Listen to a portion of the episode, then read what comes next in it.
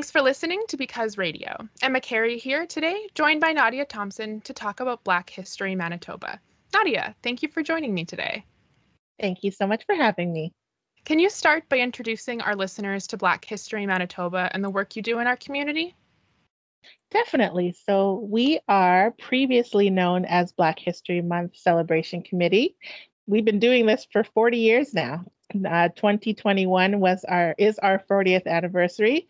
So we would have had a huge celebration this year, but of course that has been kind of uh, debunked, and we are going to continue um, to celebrate within, and then have something really great for Winnipeg next year.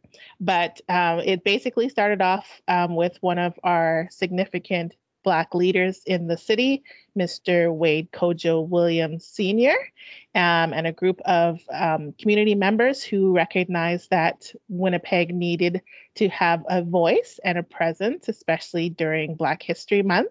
And they started um, creating events to celebrate Black History Month um, in February. So that responsibility of those events planning has passed through different organizations throughout the year. And they came about and had an actual group that was called black history celebration committee committee manitoba.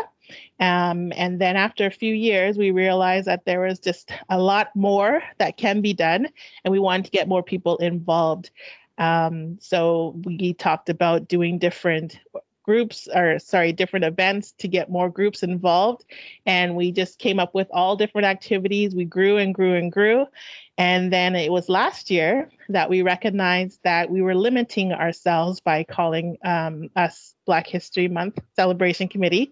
Uh, majority of people here in the city recognized that we are around during February, but didn't really realize that our group actually is around all the time. So we created a website and decided to have a full fledged um, name change. And that's how Black History Manitoba came about. So, this week, June 19th, marks Juneteenth, which commemorates the legal end to slavery in the United States. For some of our listeners, Juneteenth may be a new concept, something that's receiving increasing prominence as more people understand the systemic racism experienced by Black people and other peoples of color across the US and Canada. Can you share with our listeners why this day is important to recognize even in Canada? So, Juneteenth is obviously a collaboration of June and 19th, um, which commemorates the um, abolition of slavery.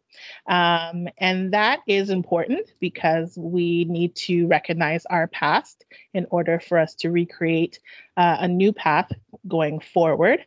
And it just gives us uh, a platform to talk about what happened, um, to have some kind of recognition as to who and what happened in our past, and also to recognize and to um, those who lost their lives, those who gave up their freedom in order for us to have ours.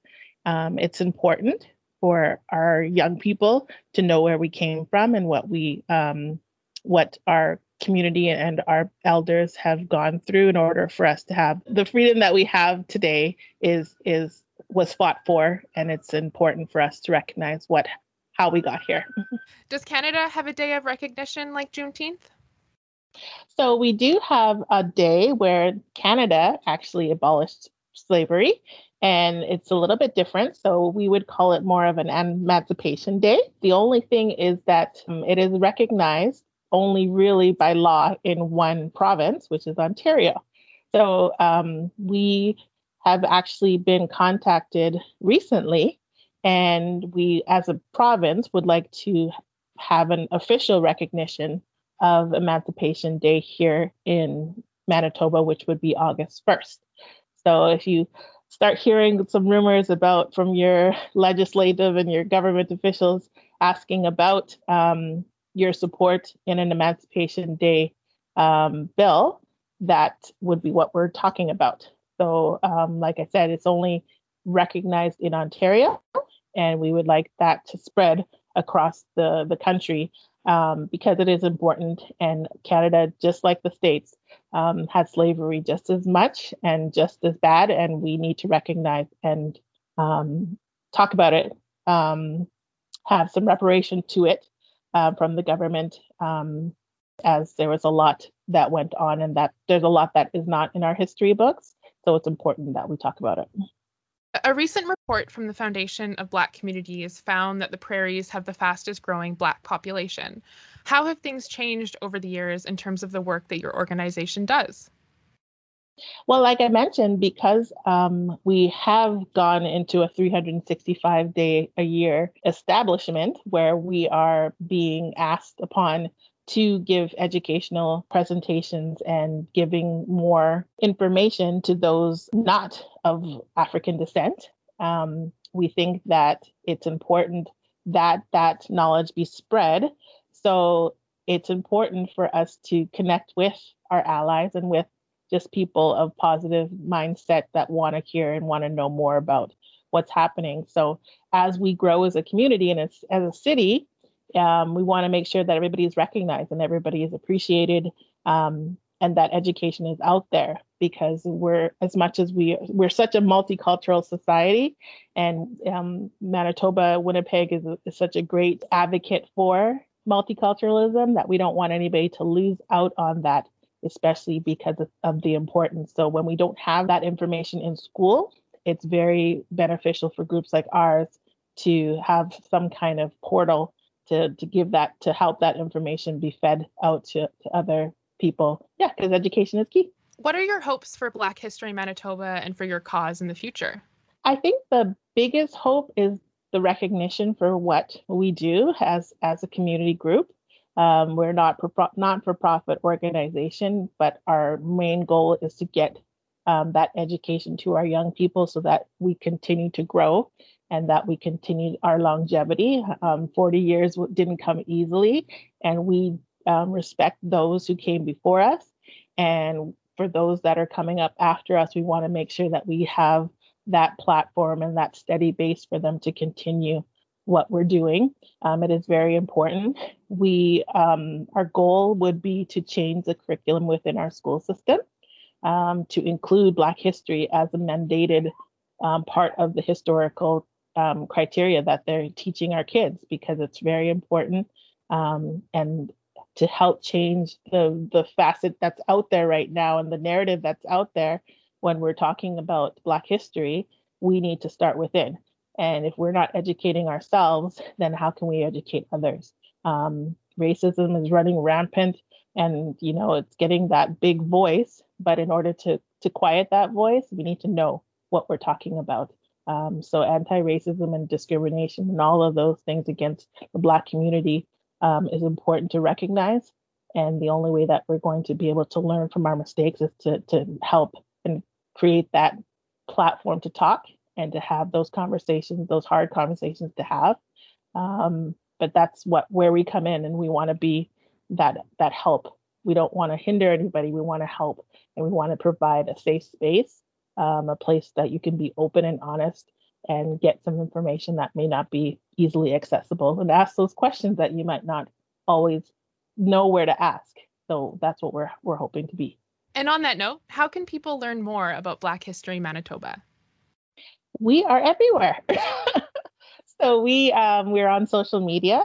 You can definitely check us out on Instagram and um, Twitter. We're also on Facebook. But we have a great website that is being updated as we speak to create more content and to get more information out there.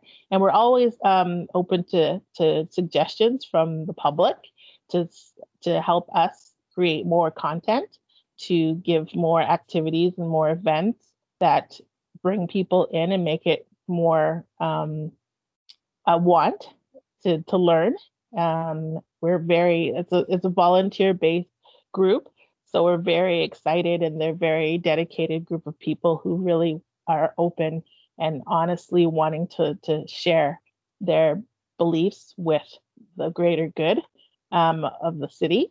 And we have a lot of um, great sponsors and partners that are very willing to work with us. Um, we've got the Human Rights Museum and the Museum of Man and Nature, uh, the Winnipeg Foundation, all these great um, people that bring forth that positive need for change. Um, And once you open yourself up to wanting to learn and wanting to know, it makes it so much easier. So definitely check out the website where you can always um, email us any information. Like I said, we are 365 days a year.